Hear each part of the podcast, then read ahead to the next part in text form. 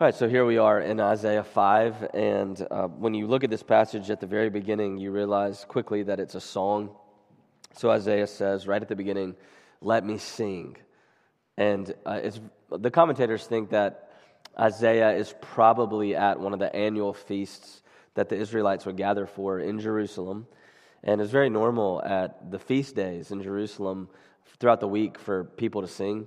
Uh, they would sing in the marketplace, people would sing uh, in the forecourt of the temple. They would sing songs of all sorts. Of course, many of those songs were positive. Uh, and then here comes Isaiah with this song that he sings. And as soon as you read it, the, the first six verses is the song that he sings. And you think in verse one, maybe this is a love song. It, it almost sounds at the beginning uh, like it's going to be like the Song of Solomon. Let me sing a song for my beloved. And you think, this, this sounds good. And then you realize that it's not. It's a sad song. This song is a lament. It's not a comedy, it's a tragedy. And you realize it because he's not singing to the beloved, but on behalf of is the word. So he's singing in the name of the beloved, and the beloved here is God, and he's singing a song of lament from the lips of God to the people at one of these great feasts in Jerusalem. It's supposed to be happy, and it's not, it's sad occasion. Isaiah ruins the mood here in, in the middle of the pilgrimage. And uh, the sad song is about the fact that God had taken Israel, Judah, Jerusalem in particular, and planted her, saved her, planted her as his great vineyard. And from her, he wanted to produce sweet wine. He wanted to make something beautiful, reestablish the Garden of Eden, even. That's the sweet wine that he wanted to make from her.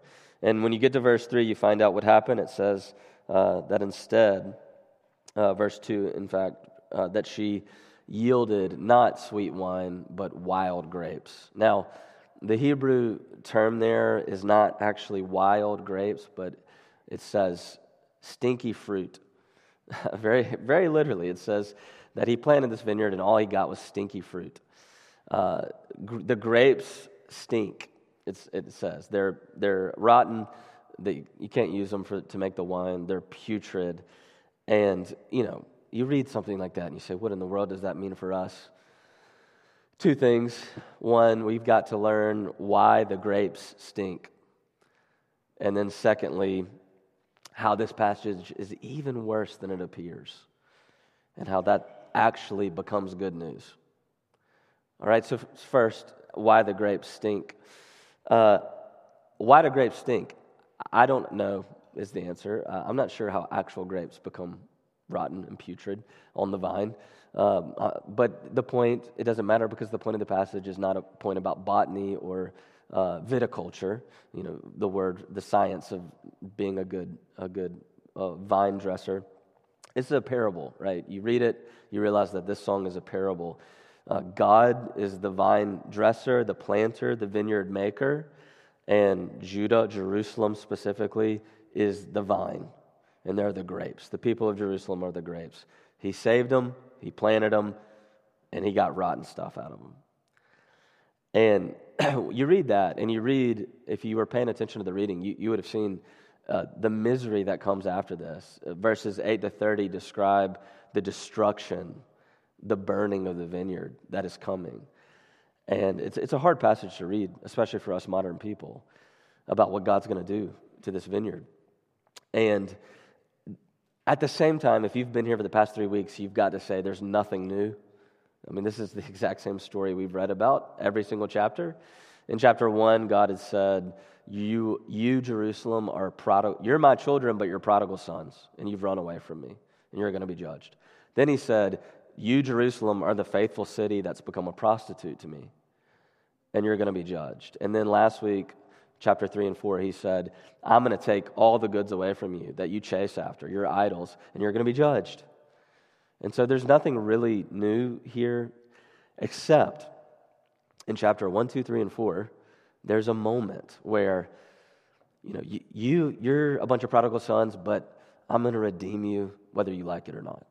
And then you're, you're the faithful city that became a prostitute, but I'm going to make you the great city, the desire of all the nations, whether you like it or not.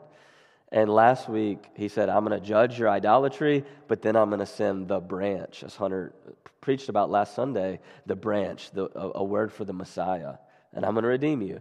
And then you come to chapter 5. This is the last chapter of the preface of Isaiah. Chapter 6 starts the main body of this oracle, of this prophecy of Isaiah. This is the end of the preface, it's the end of a section, and it's the climax, the height of this section.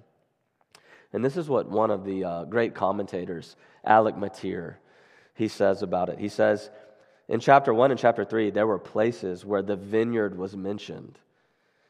And the vineyard in chapter 1 and chapter 3 was protected from judgment, but not here.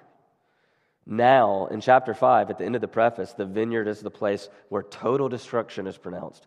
The future now seems like nothing but a question mark. For even the Lord's come to the point where he asks, What more can I do for them? And in chapter 5, sin takes away every hope, and nothing is left but gathering darkness. Now, you get that. You get, you get the diagnosis in verse 7. This is the song ends in verse 6, Isaiah song. Verse 7 is the diagnosis.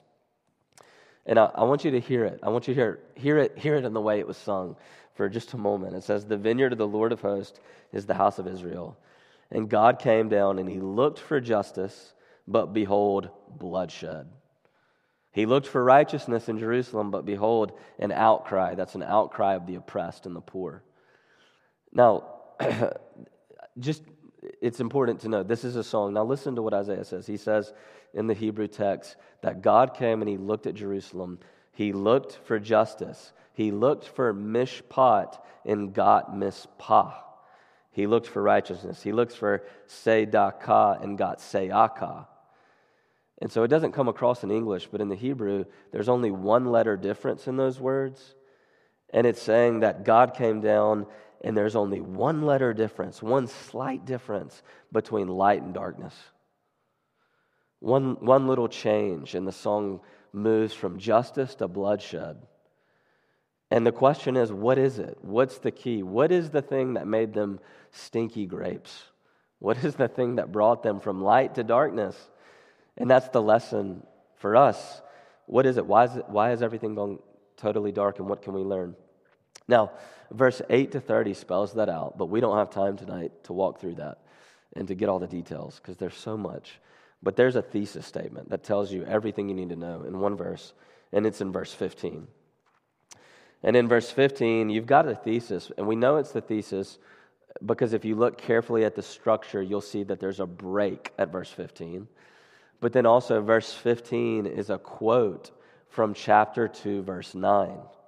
And he says in chapter 2, verse 9, and here in verse 15, man is humbled, each one is brought low, and the eyes of the literally high are brought low. That's the point. That's what he that's the problem. That's why the grapes stink in Jerusalem. And it's, it's clear. He, he couldn't say it any clearly. He's saying that the reason the grapes stink is because of pride. That pride is the problem that has brought Jerusalem from light to darkness. That pride that the people of Jerusalem, after seeing God, after seeing God deliver them, bring them out of Egypt, bring them all the way to the beautiful vineyard of the promised land, planted to be a light in the midst of the nations, that their, the eyes of their heart were lifted high and pride has brought them to this place of being stinking grapes. Pride is the problem, and pride is what's brought them low. Now, what's pride? Pride is really clear what he means by being high, high in your heart, thinking much of yourself here. And you can tell when you look at verse 16, it says, you see the play on words here? Uh, the eyes of the high are brought low, but the Lord of hosts is high. You might see a little footnote in your Bible. The ESV translates it exalted, but it's literally high. It says, see, the, the eyes of man are high, but they're going to be brought low, but the Lord really is high. And he's saying that what pride, what pride is. You know what pride is? Pride is when you're a bunch of grapes, but you think you planted the vineyard. You know, you're, you're the vine, and there was a vine dresser that gave you everything, that planted you, that pruned you, that gave you life, that watered you, that pulled the rocks away from your soil, but you say, it's when the grape says, I don't want to be the grape. I want to be the vineyard dresser. I want to be the planter. I want to be the master. I want to own the property. I want to be more than just a grape. And he said, That attitude, when the eyes of the human heart are lifted high, that's when we become stinking fruit. That's exactly what's happened in the midst of Jerusalem. The grape says, I own this place. Now, that means the point is, is actually really simple. It's, well, it's to say, it's to say that we, we're the grapes, and we live, we live in a vineyard that we did not make. And we, have got to be able tonight to say that I live in a world, you live in a world that you didn't make. You breathe oxygen that you don't create. You don't produce your food. You didn't give yourself your birth. You didn't name yourself. Uh, you, don't, you don't give yourself your body, your mind, your heart, your talents. That if you really think about it for just a moment, no matter what you believe in tonight, that almost every single thing you have is pretty much a gift from top to bottom. You know, even the, even the money you make, maybe you're great at your job, but even the money you make is completely a product of your environment, the house you grew up in, the drive that you were given, the education that you were afforded. All of it, it's, it's all a gift from top to bottom that we're completely dependent. And it, pride is the opposite. It's when the grape says, I'm not dependent. You know, I, I don't want to I don't want to believe that I'm planted. I want to say I'm the master. I pruned myself. And God says here that actually what that produces is nothing but rottenness. Rottenness in us and rottenness at a corporate level. It takes it to the point that this type of pride, by verse 20, can create a culture where people say evil is good and good is evil. And you see how that happens? Well, let me tell you how it happens. It happens because the passage makes a really close connection between pride and idolatry. And you can see it, for example, in verse 8. It says, Woe to those who join house to house. And it's saying, Woe to people who have a house, but then oppress their neighbor in some way in the ancient world to acquire an extension. You know, they said, I've got a house, but I need an extra sunroom. And so they kick their neighbor out of their house and they add house to house to house to house. And it's saying that, what, what is it saying? It's saying, Woe to those who are chasing after wealth accumulation, who are making the true master of their life the God of accumulation, of stuff, of material. Or hop down to verse 11 and 12. Woe to the people who rise early in the morning, drink all day, and party all night. Now, the point is not that houses are bad, even big houses. The point is not that wine is bad, because God is the great vine dresser. He, he created it, it's a gift. But it's saying, woe, because it's, because it's saying, woe to those who chase after this little God and make pleasure their master or accumulation their master or whatever it may be. And you see, there's a close connection here between pride and idolatry. What is it? Calvin puts it like this John Calvin, the great reformer. He says, The human heart is a little miniature idol making factory. And if you read on in Calvin, he says, and it's because pride is the conveyor belt. You know, pride is the machinery that's cranking the conveyor belt of the heart that's producing these little gods, these little idols that we're chasing after. Why? Because what does pride say? Pride says, there's no God above me, and there's no law outside of me. I'm going to make my own way. Maybe God says I'm a great, but I believe I'm the master of the vineyard.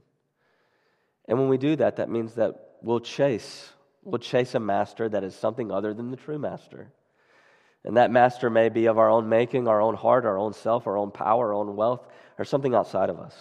Some person, some relationship. It could be anything. But from Isaiah forward, God has said there's always been a close connection between pride and idolatry. And what happens is when an entire culture embraces what, what used to be called the pride of life, the pride of life, when the grapes say we're the master, we say, well, if I'm my own master, then my own desires tell me what is good. And if an entire culture says, my own desires, my own feelings, that's the definition of the good, then you've got a corporate wide systemic pride where eventually all of our desires become the definition of the moral order. And what if our desires are actually evil? What if our desires are bent and broken? We don't desire the good.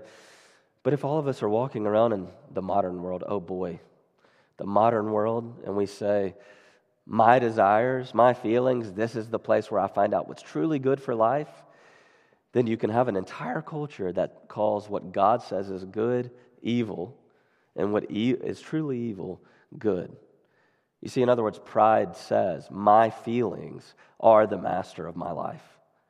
And it's when the grapes say to the vine dresser, I don't want to be made, I don't want to be cultivated, I want to be my own master. Now, Calvin says, he says this as we move on. He says, Your mind, he says, Your mind, your mind, my mind, your mind is as full of pride and as full of boldness. It, it dares to imagine a God according to its own capacity as it sluggish, sluggishly plods, indeed is overwhelmed with the crassest ignorance. It conceives ultimately unreality and an empty appearance as God. Now, Calvin says this that our pride produces idolatry, and that means we live in a world of illusions. And the, the very last word he says there is that we are actually living not in reality, but in unreality. That pride produces a, a world of illusion, a world of unreality. You know, there, there's a temptation here, reading a passage like Isaiah 5 about the vineyard, to say, How in the world could a people that were saved by miraculous deeds of God out of the land of Egypt, driven along and sustained by manna in the wilderness, planted and defeating the giants of Canaan, come and get to a place where they disregard the living God. What, think about what they had seen.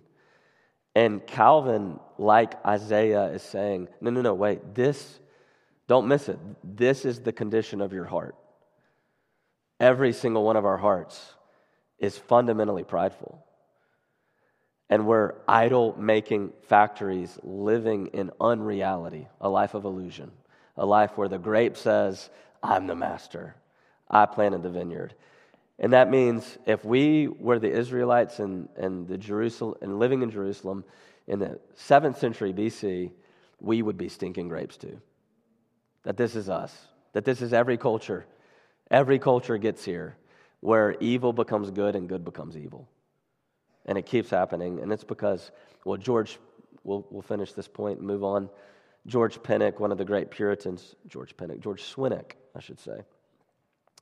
He said, he said it like this He said, Pride is the shirt of the soul, the undergarment. It's the first thing we put on when we're born, and it's the hardest thing to take off. Now, that leads us, secondly, to think about how it's actually worse than that.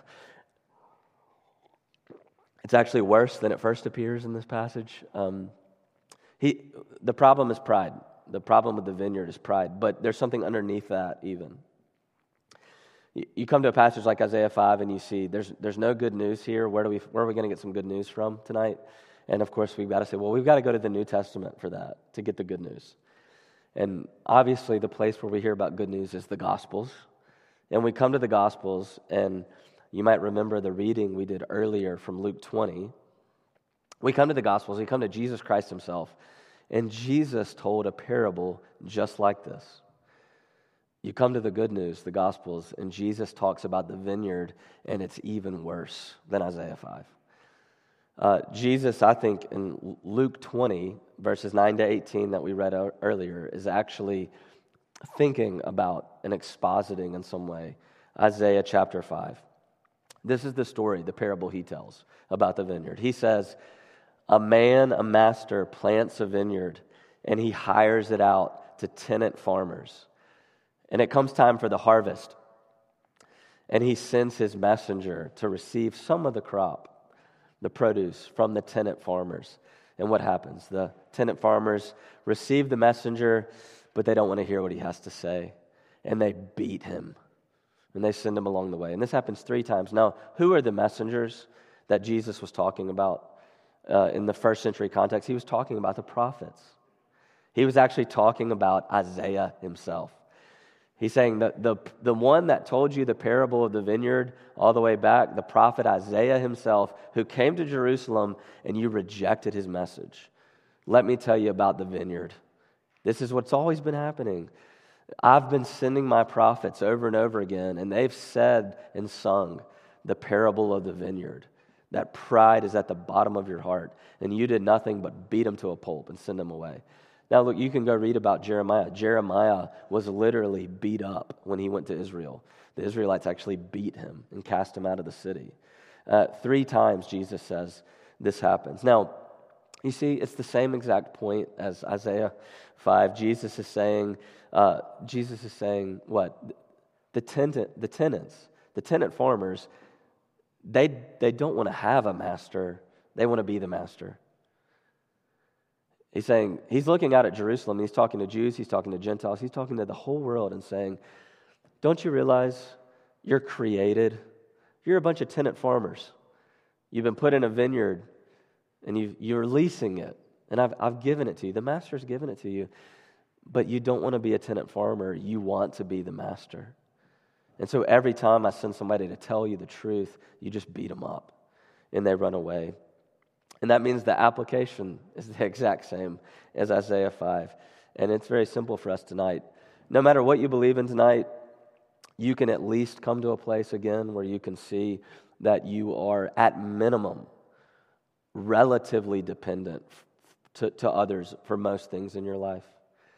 And, and the tenant, the, the parable here is, is trying to draw us in to say, what if that our relative dependence on others actually preaches to us an absolute dependence?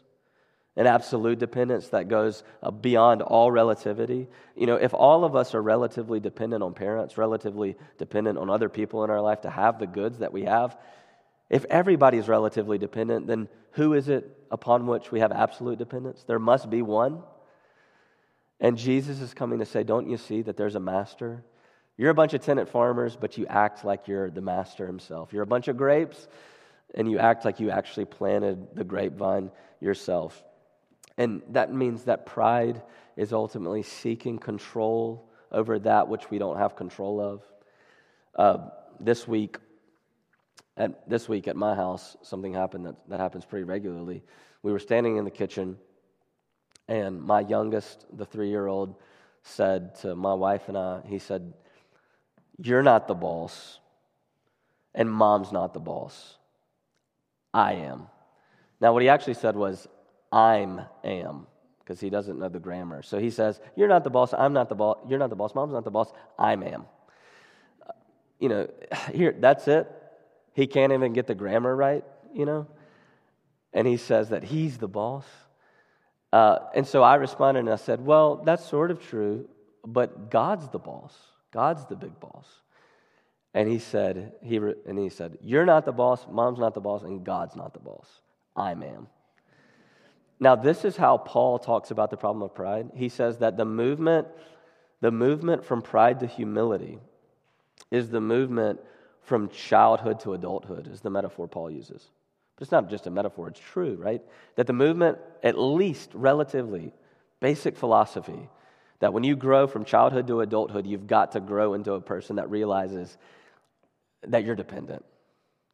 You know, it's only the mark of the smallest child that truly thinks they're not dependent. And the irony is, of course, that they're the most dependent, that he can't survive without us. And the movement to adulthood is actually not a movement towards dependent, independence. It's actually the movement that says, wow, I'm totally dependent. You see, it's the movement from pride to humility, that that's the mark of becoming a real adult. And that's basic philosophy, but it's religious.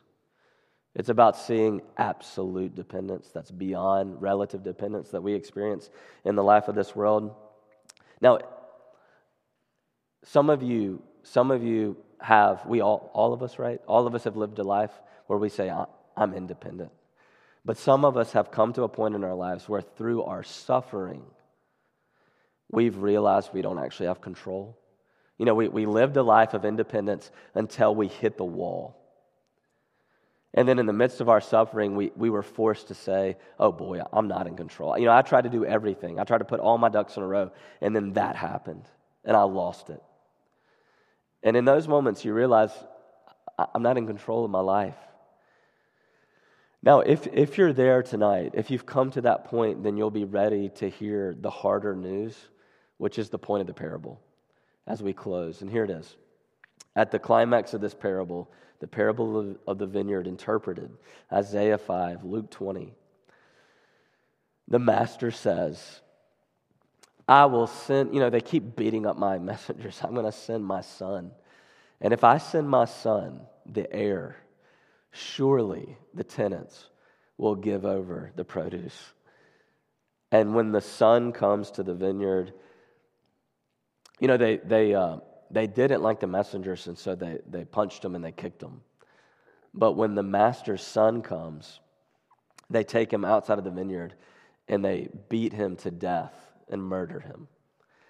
You see the point? The point is, boy, they, they didn't like the messenger of the master, but they hated his son. And you see, the harsher, the harder point to realize that's being made in Isaiah 5, that's being made here in Luke 20, is that there's something underneath our pride. Our pride says, I don't want to be a grape, I want to be the vine master. I don't want to be a tenant farmer, I want to own the vineyard. But what's underneath that? What's underneath that, the Bible says over and over again, is actually that we're angry at God Himself. That we are at enmity, enemies of the living God by nature. That when we're born in this world, we're angry at God. We're, we don't want to be made, and we were. I don't want to be a made person. I want to be a person who makes myself. And yet there's a God who exists that made me. And so I'm angry about it. I want to be independent, but I'm dependent, and I know it. You see the problem? The problem is that we all actually know we're dependent, but we don't want to be. And so it makes us angry. And the symptom of that is the pride of life. And the pride of life produces chasing after everything else in life except the true God who loves us and upon the one, the, the one to whom we are absolutely dependent.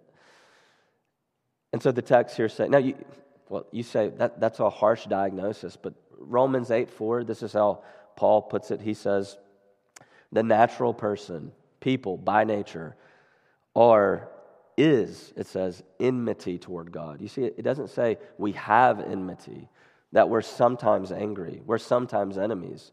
He says the natural person is enmity, is living in enmity against God, the living enemy. And it says, we will not submit to the law of God. Indeed, we cannot. Our hearts won't allow it. Pride is the symptom, anger against the Maker is the true underlying reality. That's the biblical diagnosis. That's what's wrong with us. Now, here's how it ends as we close. The very end of the parable in Luke 20, Jesus mixes his metaphors spectacularly.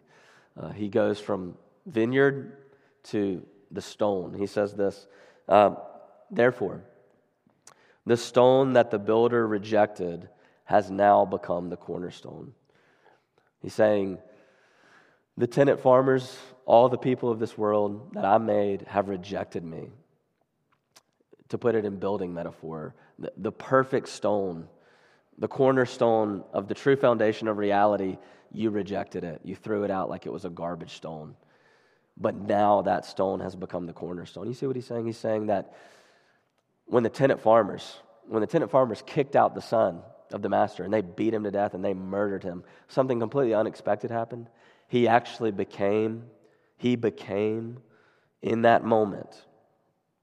He became in that moment the architectural foundation of a new city, a better Jerusalem, one built not upon the foundation of pride, but true humility. You see, when, Jesus was cast outside the vineyard, Jerusalem, and he was murdered by his own creation, the grapes, who said, We don't want to be mastered the master himself became fundamentally humble for us. He humbled himself all the way to the bottom. And now, the new cornerstone of a better city, the new vine of, a, of, a, of better grapes, is humility. The foundation of all hope is that the master became the humbled. And he says, I and ultimately humility have become a new and fresh cornerstone for you. There can be a new city based in humility, not pride. There can be a new vine because he's the true vine, he said, based in humility, not pride. That God, in the midst of our enmity against him, is so for us that he would build a new thing like that. And the point of the passage, he says at the very end, he says this that either, either you see that and Jesus Christ becomes the cornerstone of your life, that humility in him becomes the rock bottom foundation of a better way for you, or you break against that rock, it says. Jesus says, all who reject the cornerstone, that, they, that they're smashed against it. And you see what he's saying? He's saying when pride bumps up against such a hard rock like truth, it, it can do nothing but shatter into pieces. And that if you come to the truth, you say, Boy, I really am absolutely dependent. That that's the foundation of a new and better way, a new and better life. The true cornerstone himself, the humility of Jesus Christ, becomes the city in which you now live, in which you now exist. Now, let me say two things to you in two minutes to res- how to respond to this. How to respond. Here's the first true faith tonight has got to be categorized as an act of humility. You know, if, there's not, if pride is our great problem, enmity against God, then we, we've got to come tonight and say, what does it mean to have faith in this, this God, the Son of the Master who came for us? Well, it, it simply means to put on humility to, to stand before the living God and put on the humility of faith. That's, that's how Paul talks about it. He says that faith is just simply humbling yourself tonight. Now, this is not, if you're a non Christian tonight coming to explore, this is for you. If you're a Christian tonight, this is for you. Put on tonight the humility of faith before the living God that you need to survive the work week this week, that you need to come to the to have joy, to know who you truly are, to, to not be the grape that walks through the world and says, I don't want to be a grape, I want to be the vine dresser. But boy, when you say, No, I'm, I'm a grape, I'm a grape, that, that's when actually you stop stinking and you start just you start to become sweet again because you've given your life away in humility. Humility, in other words, is true sweetness, it's true joy. It's, it's a life that's really, really fulfillment. Pride is emptiness. It takes you to the point where you have to eventually realize, I'm not in control. Now, the second thing is, is very simple and, and it's obvious, and that's this. If you've got the humility of faith and you've got a faith that takes you to the place of freedom, and what's true freedom? True freedom is to walk the path of life saying, I truly am a tenant. I truly am a tenant farmer. In other words, it's to say, I, actually recognize that there's a moral order above me, that there's a God on whom I depend, that I don't get to define the moral law, I don't get to live according to my feelings, that I have to actually subject myself to the life that God demands of me. And the Bible says it over and over again that that is actually the movement from unreality, as Calvin put it, to reality, living in God's vineyard the way God wants us to live. That's the movement from the unreal to the real, from the illusory to the truth. And it's in the midst of that, again, that you can actually find fulfillment, that you can actually find joy. It's an, it's an invitation. This is an invitation tonight on this Sabbath day evening. Uh, come to a life of absolute dependence tonight on the living God who's come to rescue you from your own pride. And if you do that, humble dependence, uh, you're, you're walking in the place of real joy. And that's an invitation. Let's pray. Father, we ask that you would uh, help us to, to see um, that without Jesus, we're stinky grapes. as, as strange as that, as that sounds to say, uh, but that, that's how you put it in Isaiah 5, Lord. And uh, so we, we do ask, Father, that as many times as we've bumped up against the rock, the cornerstone himself, and been shattered in our pride, that tonight we would find in him our architectural foundation. And that in humility we would completely turn around and say, We depend on you. And so that's the cry of our heart. Give it to us as a gift. And we pray it in Christ's name. Amen.